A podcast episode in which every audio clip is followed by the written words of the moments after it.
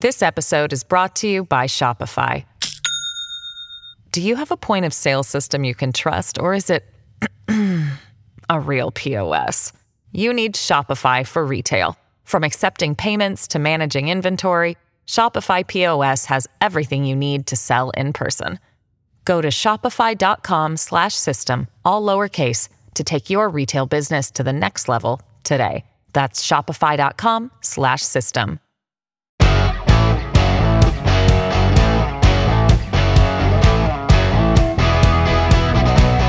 Coming up on today's show, Alberta leads the country when it comes to food insecurity levels. Natural gas, why isn't it a bigger part of the conversation as Germany's leader is here to sign energy deals with our country? And we'll also find out more about the first Indigenous Supreme Court of Canada justice. The nomination has been made. We'll find out about Michelle O'Bonsawin. Uh, right now, though, we're going to have a conversation about a new report that's just come out um, from University of Toronto. We've talked a lot about the rising cost of food in our country. This report talks about what happened in 2021 and how many Canadians faced what's called food insecurity. And the number is shocking. Just shy of 6 million Canadians had trouble putting food on the table in 2021. Worse, uh, for us in this part of the world, Albertans far more likely to fall into that category. Um, some troubling numbers to be sure. So let's find out what's going on. We're going to chat with Valerie Tarasuk, a professor of nutritional sciences at the U of T's Temerity fa- Faculty of Medicine. Uh, Valerie, thanks so much for joining us. I appreciate your time. Thank you for having me. So, just to define the terms here, we're talking about a survey on food insecurity. So, uh, when we say food insecurity, what does that mean for the purposes of this survey? It means inadequate or insecure access to food because of financial constraints. So the experiences that are measured on this uh, survey range from people worrying about running out of food and not having money to buy more, okay. through people compromising the quality of what they're eating because they can't afford better food. But the lion's share of the questions relate to quantitative deprivation. So people cutting the size of their meals, skipping meals, or going hungry without eating, all because of a lack of money for food. Nationally, more than 15% of Canadians reporting Yeah. some kind of food insecurity? Almost 16%. Yeah, it's, it's I know, it's shocking, isn't it? It Yeah. is. It's absolutely, it really is. And then, you know, when you, when you sort of break it down to what's going on in Canada, in Alberta, it, it jumps up yet again to, to basically one in five Albertans saying that they're, they're facing food insecurity in 2021. That's surprising. Yeah, that's right. That's right. Was it surprising to you? Yes, but this is what we're reporting in this uh, study is three years of data, so 2019, 2020, and 2021. And what's also interesting, I mean, these numbers are high, but they're obviously not a flash in the pan Right. because the rate across the country overall has remained fairly steady across those years at roughly 6 million Canadians living in households that report some level of, of concern about food. Um, the uh, numbers in Alberta are concerning, but also, I mean, those numbers are fairly steady, right? The they've they haven't um, they've been kind of they're a little bit higher in 2021 than they were in 2020 and 2019, but you know we're talking about not uh, uh, not a dramatically new story so much as something that we're reporting on now that has been obviously lurking in the background for some time. And you know what? We've t- like you know what's going on with the, the price of food and the cost Yeah. of food in Canada Yeah. right Yeah. now in 2022. Building off of 2021, there's got to be a lot of fear about where we are right now. Absolutely, absolutely. I mean, we know that the single biggest driver of food insecurity in Canada isn't the price of food, it's income, right? I mean, at the end of the day, all of the questions that are used to assess this problem in Statistics Canada surveys um, are asking about problems affording food because of a lack of um, money for food. Yeah. And so the the single biggest determinant is is income, but with the absolutely unprecedented inflation on food and rent and fuel costs over the last what few months even, um, it, the costs of living are getting further away from the incomes of the lowest income people in our population, and so yeah, it's, it's very worrisome to think what will happen in through 2022 unless we see some very concerted action on the part of our federal and provincial governments. Yeah, absolutely. It cannot have gotten any better. By any no, stretch of the no, imagination. No, no it, this is not a problem that's going to fix itself. Right, exactly, right? Yeah. yeah. Do we know why the changes happened specifically when we're talking about Alberta now being at the top of this list? Is there any information as to why that change may have happened over the past few years? Well, I, I guess the short answer is no. Um, the what's interesting in seeing Alberta at the top, it's also important to uh, think about who's at the bottom, because Alberta in 2021 is sitting at 20.3 percent. The low uh, lowest rate of food insecurity that we've observed is in Quebec, and it's at 13.1. And for several years now, we've noticed Quebec pulling away from the other provinces and constantly seeing, you know, lower rates in Quebec and Quebec turning residents in Quebec being a protectant protection against food insecurity when we do more complicated analyses. So I think perhaps one interpretation of what's happened in Alberta is the province hasn't done a particularly good job of looking after its lowest income citizens, and that's showing. And, you know, as the economic circumstances get more challenging, I think without provincial action that really reaches out to the people at the bottom end, mm-hmm. this is what it looks like. And, and as you say, I mean, this can actually uh, it's a very, very late warning and one they should have picked up on years ago. But when we're yeah, getting into these yeah. kind of levels, it can be a warning to all levels of government that, that we're dropping the ball here. Well, absolutely. And and to go back to Quebec for a minute, the the dis- discrepancy between Quebec and Alberta says you can do better, right? Provincial policies matter. That's mm-hmm. what that's what we're seeing when we see drastic differences between the provinces. You know, some might say, "Well, that's about the economy," but you wouldn't say that as an explanation for Alberta, really, right? At least those of us in the rest of Canada wouldn't say, "Oh, Alberta's you know Alberta's struggling because of uh, you know because it's not a rich enough province." So the distinction between these provinces really boils down to provincial policy. But you're right; it's provincial plus um, federal because it's even even with Quebec where all all of you know they have very generous child benefits. They have all of their um, income transfers that are administered provincially are indexed to inflation. Right, right. So their population is being protected now to some extent. I'm sure people in Quebec would say it's nowhere nowhere near enough, but still their population is being protected from these rising costs in a way that Albertans aren't. Eye-opening numbers, Valerie. Thank you so much for joining us today. Well, thanks very much for your interest in this topic. That's Valerie Tarasuk, who is a professor of nutritional sciences at the U of T's Temerity Faculty of Medicine. Now, Global News did reach out to uh, the provincial government to get their take on these numbers, and Community and Social Services Minister Jason Luan sent a statement back saying the government continues to support the province's most vulnerable. He said, uh, the government has provided $6 million in funding to support food banks and community organizations. He said Alberta's assured income for the severely handicapped rates are the highest among the provinces. However, it was de-indexed back in 2020, if you remember. So the benefits do not reflect um, what we're seeing in terms of inflation of 10% or 8% uh, so far this year.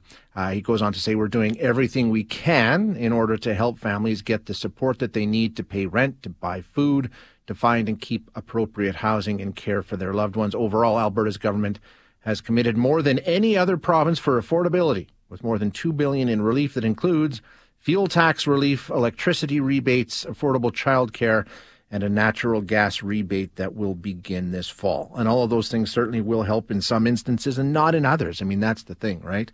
Uh, if you're talking about uh, a fuel tax relief for somebody who doesn't drive, doesn't make any difference, but it does for some families who, you know, maybe that does make a difference for them. But the numbers are not good. One in five Albertans reporting food insecurity. 6% of Albertans reporting severe food insecurity. When it gets to that level, that means they're skipping meals, sometimes going days without food. And uh, 6% of Albertans reportedly in that position. So obviously, this should be an eye-opening report. We're, we're, we're not doing the job that we need to do. When you're talking about one in five people in the province uh, having a hard time putting food on the table, that's that's a number that demands some attention.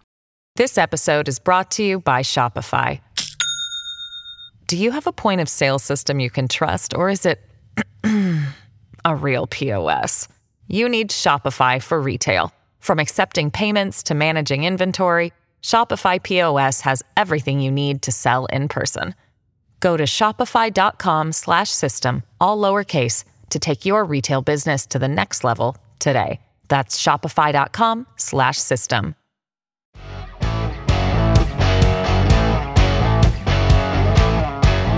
So yesterday, um, our prime minister and German Chancellor Olaf Scholz were in uh, Stephenville, Newfoundland, uh, set to sign a green energy deal.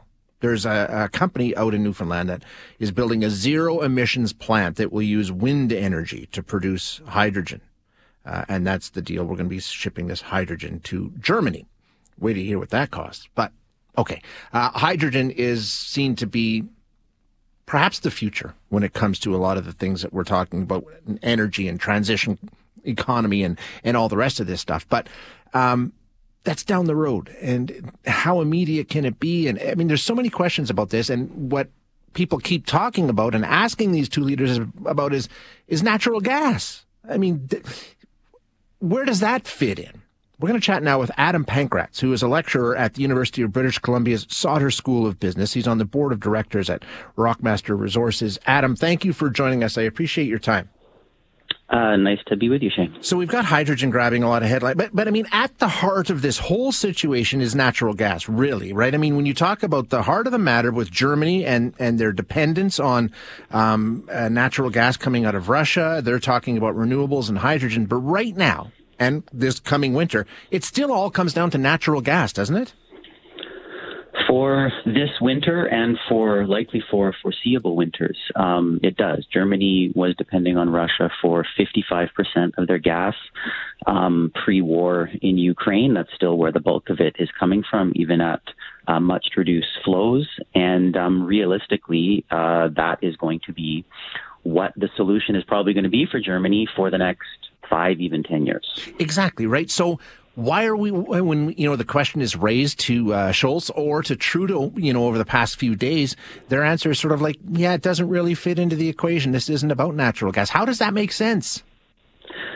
It doesn't, is the short answer. Um, that gas, natural gas, is a cleaner burning alternative that we have access to, that we can produce, um, and, not, not, just Canada, but that the world has access to and can produce, um, is 40% uh, more efficient than, or burns cleaner, 40% cleaner than, than burning coal, and is something that can solve the problem right now. And when you look at what uh, was announced yesterday with the hydrogen plant, I mean, there's, you know, you would try to find nice ways to put it, but really that's selling a fantasy. Um, there isn't that technology yet. Uh, that project is a long way off. And if you're looking to solve the solution or find the solution even in the next decade, you need something like natural gas to do this.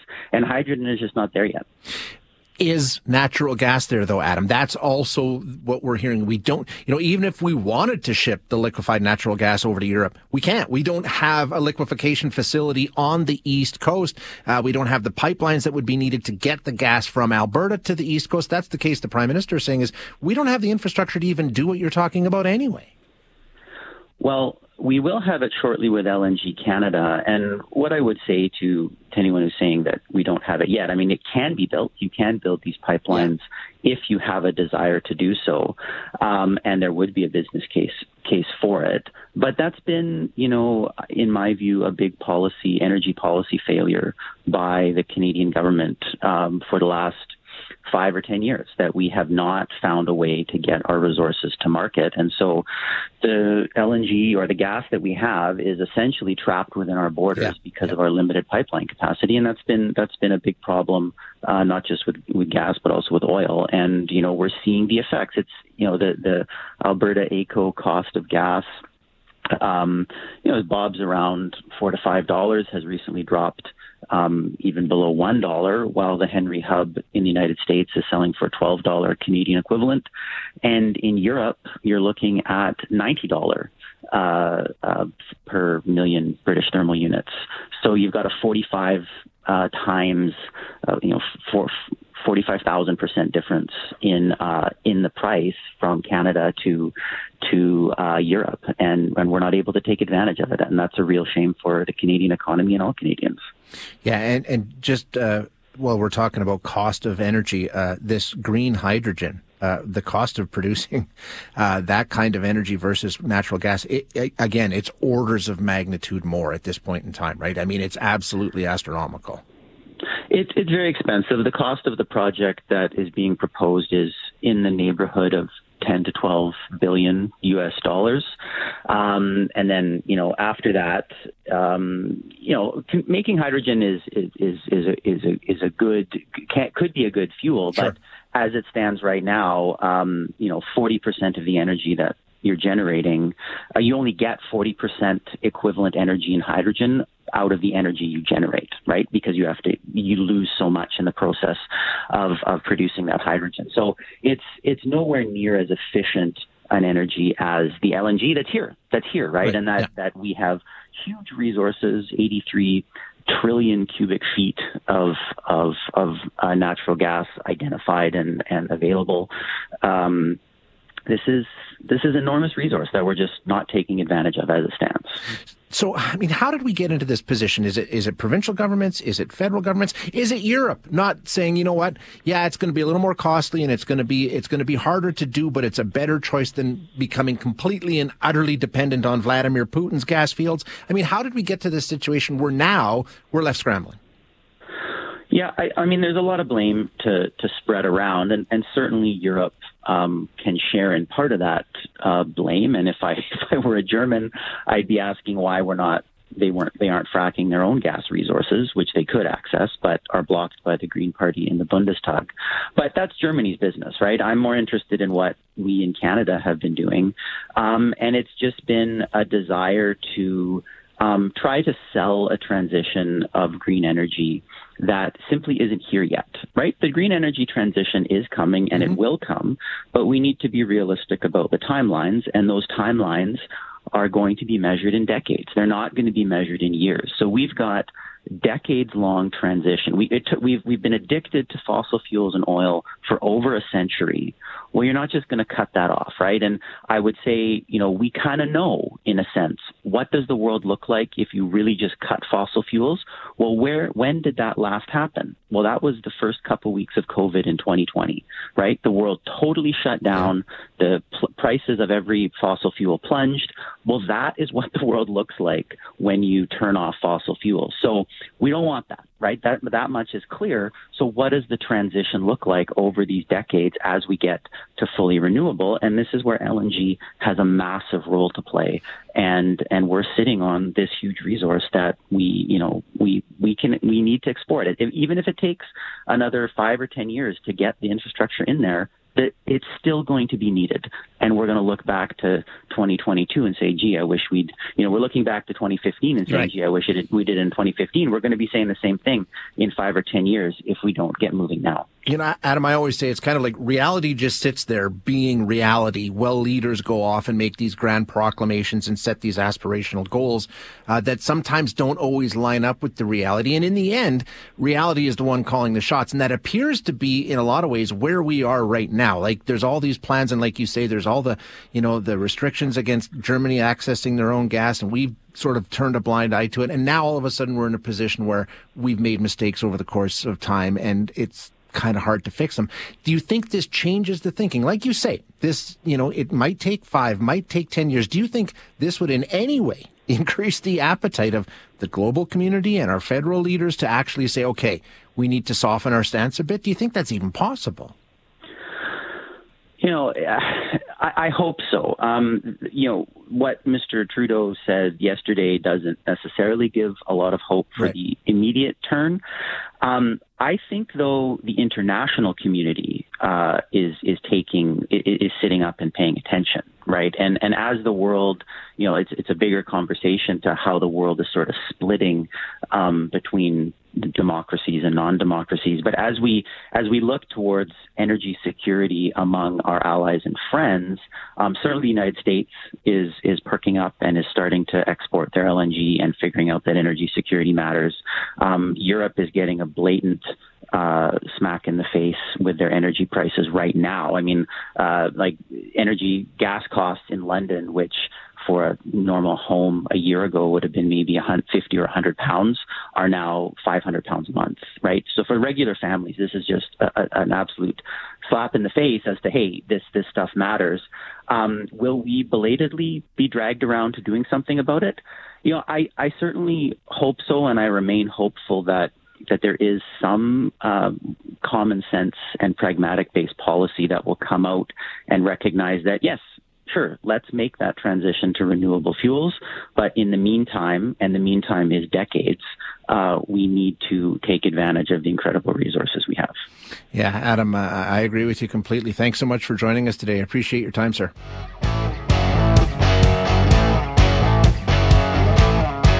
We're talking about the situation um, with Germany trying to find ways to replace uh, the energy they typically get from Russia for obvious reasons, right? Um, not only is it unreliable at this point in time, but any money they do spend on it directly funds the Russian war effort. This has been a situation for a few months now. Um, the German leader is in our country meeting with our prime minister. They were signing deals on green hydrogen uh, in the Maritimes yesterday. Uh, in the meantime, Olaf Scholz, who is the leader of Germany, appeared on um, CBC yesterday with my old colleague Vassy Kapelos. And in an interview, he said, We would really like Canada to export more liquefied natural gas to Europe, but he said there are no business cases at the moment. And our leader says it would be a costly endeavor, not sure if it would actually pay off in the end because the timeline is rather long. So wait a minute, you just made the business case, didn't you? When you say there's no business case, you just said Germany would really like Canada to export more natural gas to Europe. That's the business case, isn't it? Uh, what am I missing? I'm not sure. We're going to chat now with Dale Nally, who is the Associate Minister of Natural Gas and Electricity for the province of Alberta. Um, uh, Minister Nally, thank you so much for your time. I appreciate you joining us. Oh, my pleasure, Shay. Uh, it's a pleasure to be here. Okay, this situation, uh, just give me your take on this because it's all very, I mean, it, it, seems like there's some common sense at the middle here, but nobody's talking about it. Where does natural gas fit into what's going on right now with the situation in Europe? Well, natural gas is the is the solution. It's uh, it's the cleanest fossil fuel that we have, and uh, in Alberta we have some of the cleanest natural gas in the world. And, and my message when I speak to global investors is that our natural gas is so clean because of our methane emission standards, and because of the liquefaction will will happen by hydroelectric facilities. Because of all those reasons, the last drop of LNG that is consumed on this planet should come from right here in Alberta that's how clean our natural gas is. Unfortunately, Shay, we have a federal government and a, uh, that has continued to slow play us on every effort we have had to get our natural gas to global markets the leader of Germany and the prime minister saying there there hasn't been a business case. I mean, would they the, the parameters may be changing and you know some of these big businesses are taking a closer look at it now given what's going on in Europe. But up until now and the situation in Europe it just hasn't made sense for these businesses to bring in the infrastructure build the liquefaction facilities and the you know the ways to transport it. So is that true? Is it just not been economically feasible well, first of all, it is absolutely economically feasible, but the challenge with a business case is that we have a federal government that continues to change the goalposts on regulatory approvals, and that has scared away investment. We have had 30 projects, Shay, that have uh, have been proposed somewhere off the coast of Canada, the west coast, the east coast. 30 projects that have been proposed, and to, to date, only one is under construction, and that's LNG Canada. And that project, by the way, took seven years to be approved because we have a federal government that continues to slow play us and change the goalposts. So where we are now with Germany saying, you know, we would like to see Canada export a lot more natural gas, is that even possible? What are the timelines like now? If there was suddenly a change of heart internationally and at the federal level to say, yeah, let's do this, what are the timelines like? Well, here, here's the challenge: is is because of the failure to get uh, pipelines to the east, it's uh, it's no longer uh, an opportunity uh, to get uh, Alberta gas to the east coast as easily as it would have been and could have been. But there are other opportunities for us. We can get our gas to Asia which would free up uh, other markets that could get their gas to Europe. We can also get our gas to the Gulf Coast, and there's actually a couple of Alberta companies that are currently shipping their uh, natural gas to the Gulf Coast, and they're getting it to Europe that way. Now, my uh, my, my comment is that this is absolutely the way forward. Uh, in order to to have that happen, we need a federal government that needs to get out of the way. In fact, I would say to our prime minister, if you're willing to streamline approvals for for projects on the East Coast, then then why don't you help us streamline projects off the west coast in Alberta that will help us get gas not just to global markets but specifically to Europe. So we're talking about this absolute pressure point here today. How did we get here though? I mean, we've had successive governments of all kinds uh, for a number of years. Did we not see this coming? Have we just at every level of government dropped the ball historically on this? Well, uh, it's for the for the last uh, seven eight years, it's been, been particularly bad. I'll give you a specific example. We had the uh, the the NGTL is the the Nova Gas transmission line, and that's how we ship gas across the province and how we get it out of the province. And because of increased production, we're always needing to expand it. So we had a 2021 expansion. The Canadian Energy Regulator approved the expansion, and and this is quite standard because, quite frankly, we can't heat our homes in Alberta if we can't get this gas around. So it's uh, uh, in consulting with indigenous communities, regulatory approvals, all of that is something that, that we're used to. Uh, in Alberta, we do a good job of it, and, and we were anticipating the CER to recommend approval. They did recommend approval as we expected. Unfortunately, the federal government took seven months to approve it, even though even though the, the CER's recommendation was sitting on their desk. I had a conversation with Minister O'Regan. I pleaded with him that if you continue to slow play the province of Alberta and expanding our uh, our, our uh, natural gas pipelines, uh, it will harm Albertans. It will uh, it will uh, create a problem uh, that we're seeing now, which is we're getting less than two dollars a gigajoule for natural gas. We're getting ten dollars in the states. They're actually getting fifty dollars in Asia and ninety dollars in Europe. Yeah. And this is because we don't have proper egress. And the reason is we lost an entire construction conceit season because the federal government had to see our recommendation to approve and they sat on it. I pleaded with the minister at the time to move forward with approval. So what do we do? I mean, eh, where we are right now, what's the message from the province? I mean, it sounds like there's been missed opportunity after missed opportunity after missed opportunity. Is that what it is? Like, there's an opportunity here, let's not miss it again? Yeah, absolutely. I mean, the, the, problem, of course, is regulatory hurdles that continue to be put in front of us, regulatory hurdles like C69, which are a deterrent to investment. Now, we, we have a, a, a, prime minister, and I'm thrilled that he signed an MOU on hydrogen. We think that hydrogen has an absolute incredible future in, in this country, in Alberta. But the fact is, there's an energy crisis today that we've been talking about for years. The prime minister has just woken up to it. And, and my message to the, to the federal liberals is if you're willing to streamline streamline approvals for Germany off the East Coast. Please streamline approvals in Alberta, streamline them on the West Coast, help us get our clean natural gas to energy markets, uh, to global markets, because there is a demand for clean, responsible energy from secure democracies like Alberta. Uh, and the business case is there, quite frankly. Well, th- that's the point, uh, Minister. When, when we hear these leaders saying there's no business case, but at the same time saying, yeah, we would really like to get a lot more natural gas from Canada, that is the business case, is it not? It is absolutely the business case. And let me tell you, there, I was in Asia uh, earlier on this summer. There is an insatiable appetite yeah. for Alberta energy and exists not just in Asia, but in Europe as well. The and, business and, case is there. Well, I mean, like you said, the one, the one liquefaction facility that we're developing with Alberta natural gas will go to Asia, right? That's the West Coast one that ultimately will be sending right. uh, natural gas to Asia. Yeah. So we, we are meeting that demand to some capacity. It's Europe that uh, seems to be the pressure point now. Uh, Mr. Nally, thank you so much for your time. I appreciate you joining us this morning. My, my pleasure to, to come on here. Thanks, Shay. Thank you very much. That is the Associate Minister for Natural Gas and Electricity for the province of Alberta, Dale Nally.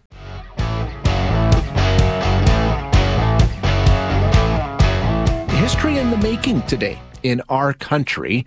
Um, it all started last week when Ontario Judge Michelle O'Bonsawin was nominated for the Supreme Court of Canada. Right now, uh, this afternoon, she is addressing a parliamentary committee in Ottawa, but it's not like uh, in the United States. Um, her appointment doesn't need a vote. Okay, it's not like she needs to be um, passed by the House and the Senate like they do in the United States. We don't have that kind of procedure here. She's been nominated.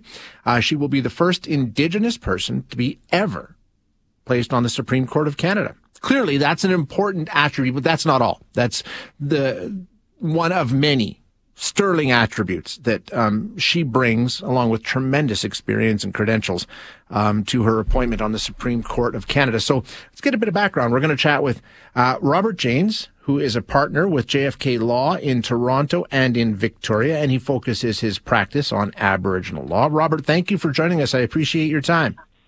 No, thanks for having me. So tell us about Michelle O'Bonsawin, um, just what it is that you think she brings to the Supreme Court, aside from the fact that, you know, she's making history in arriving there.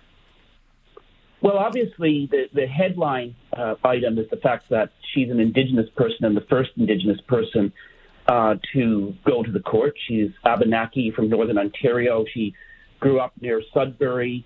Um, and, um, you know, so clearly brings to the table experience as the first Indigenous uh, person to be appointed to the court, and at a time when there's some very important Indigenous issues going to be going to the court over the next uh, couple of years. There's, there's going to be a case about uh, the First Nations' ability to take over child and family welfare services. There's going to be an important case about uh, First Nation self government and the ability to decide you know, who is uh, who could be in their government or not. And there's going to be a big case about whether or not there should have been revenue sharing for the last century and a half in Ontario. But but also, you know, she has a doctorate in law. She received a PhD in law. She has experience as a trial judge. Um, she's been a trial judge in Ottawa since 2017, and so she's actually been through the the uh, hell essentially that the uh, courts have gone through during COVID and there's undoubtedly going to be many cases coming up about delay and issues caused in the court by COVID, where she'll be able to bring her direct experience as a criminal law yeah. trial judge. And uh, she has some practical experience um, working in the hospital setting. She was a lawyer for the Royal, uh, um, the Royal Ontario, uh, Royal Ottawa Hospital, and you know I fully expect that there's going to be a couple of big healthcare cases coming up before the court in the next couple of years. And to have a judge there who actually has some inside knowledge about how the hospital systems work, the strain that it's under, the kind of issues it's dealing with, um, will be invaluable. And you know, Robert, you make such a good point that that inside knowledge, that perspective um, can be so important. And like you said, there's some big cases coming up. There's already been a number of cases. I mean, the Supreme Court has had a, a huge impact on the lives of Canada's Indigenous people for a very, very long time. And never before have we had an Indigenous perspective on the court making those decisions. That's, that's a fundamental shift. Oh, it's, it's, it's a huge shift. And, you know, over my career, I've seen it shift from that once upon a time when I was starting out, you rarely ever saw even an Indigenous lawyer at the Supreme Court. It was essentially a large number of non Indigenous lawyers talking to non Indigenous judges about the lives of Indigenous people. And I can remember the first case where an Indigenous lawyer led off, um, you, you know, speaking for the Haida, and the impact that had in the courtroom and for the judges, where they knew that they weren't just talking about an indigenous person, but they were actually talking to an indigenous right. person was huge. And now they'll have an indigenous person, you know, when they walk out the back door of the courtroom and sit around that big round table behind the Supreme Court courtroom, there'll be an indigenous person sitting there where they talk about the lives of indigenous people. You know, and that kind of diversity, I mean, in, in, as you say, it will inform their decisions. It'll be part of what the Supreme Court does. But I mean, when you take a look at a, um, a system or a service or whatever you want to call the Supreme Court or government or, or media or corporations or whatever it is, um, there's a recognition that they should reflect the customer or the citizens or the people that they're serving. All those perspectives are, are valuable. Yeah, and well, Canada has always recognized on the Supreme Court that it needs um, to have people from from proper different areas. So, for example, there have to be three judges from Quebec. But there's also been over the years customs developed where there always have to be two judges from the western part of the country. So there's a presently mm-hmm. two judges from Alberta on the court and a court judge from Atlantic Canada. It would be inconceivable now if the court ever got to a point where there were no women on it. Um, so, you know, we we've realized in Canada, and quite different than the U.S. in this regard, that that it doesn't do, for example, to just have a court that only has lawyers from Ontario and Quebec, for example. Right. Yeah, it needs to and reflect. This is, I think, this is another step down this road, right? And particularly given just like Indigenous people are so affected by the Supreme Court in the way that most people aren't. Um, and uh, you know, th- this this is filling a real gap that's existed for decades now. Robert, what about her experience as a trial lawyer, as a criminal lawyer? I mean, that's not something that we see a whole lot of on the Supreme Court traditionally, is it? I mean, is that something that she brings that's also in some ways kind of unique? Yeah, well, her experience is actually as a trial judge, and that's something that's that's the present court doesn't have a lot of experienced trial yeah. judges on it.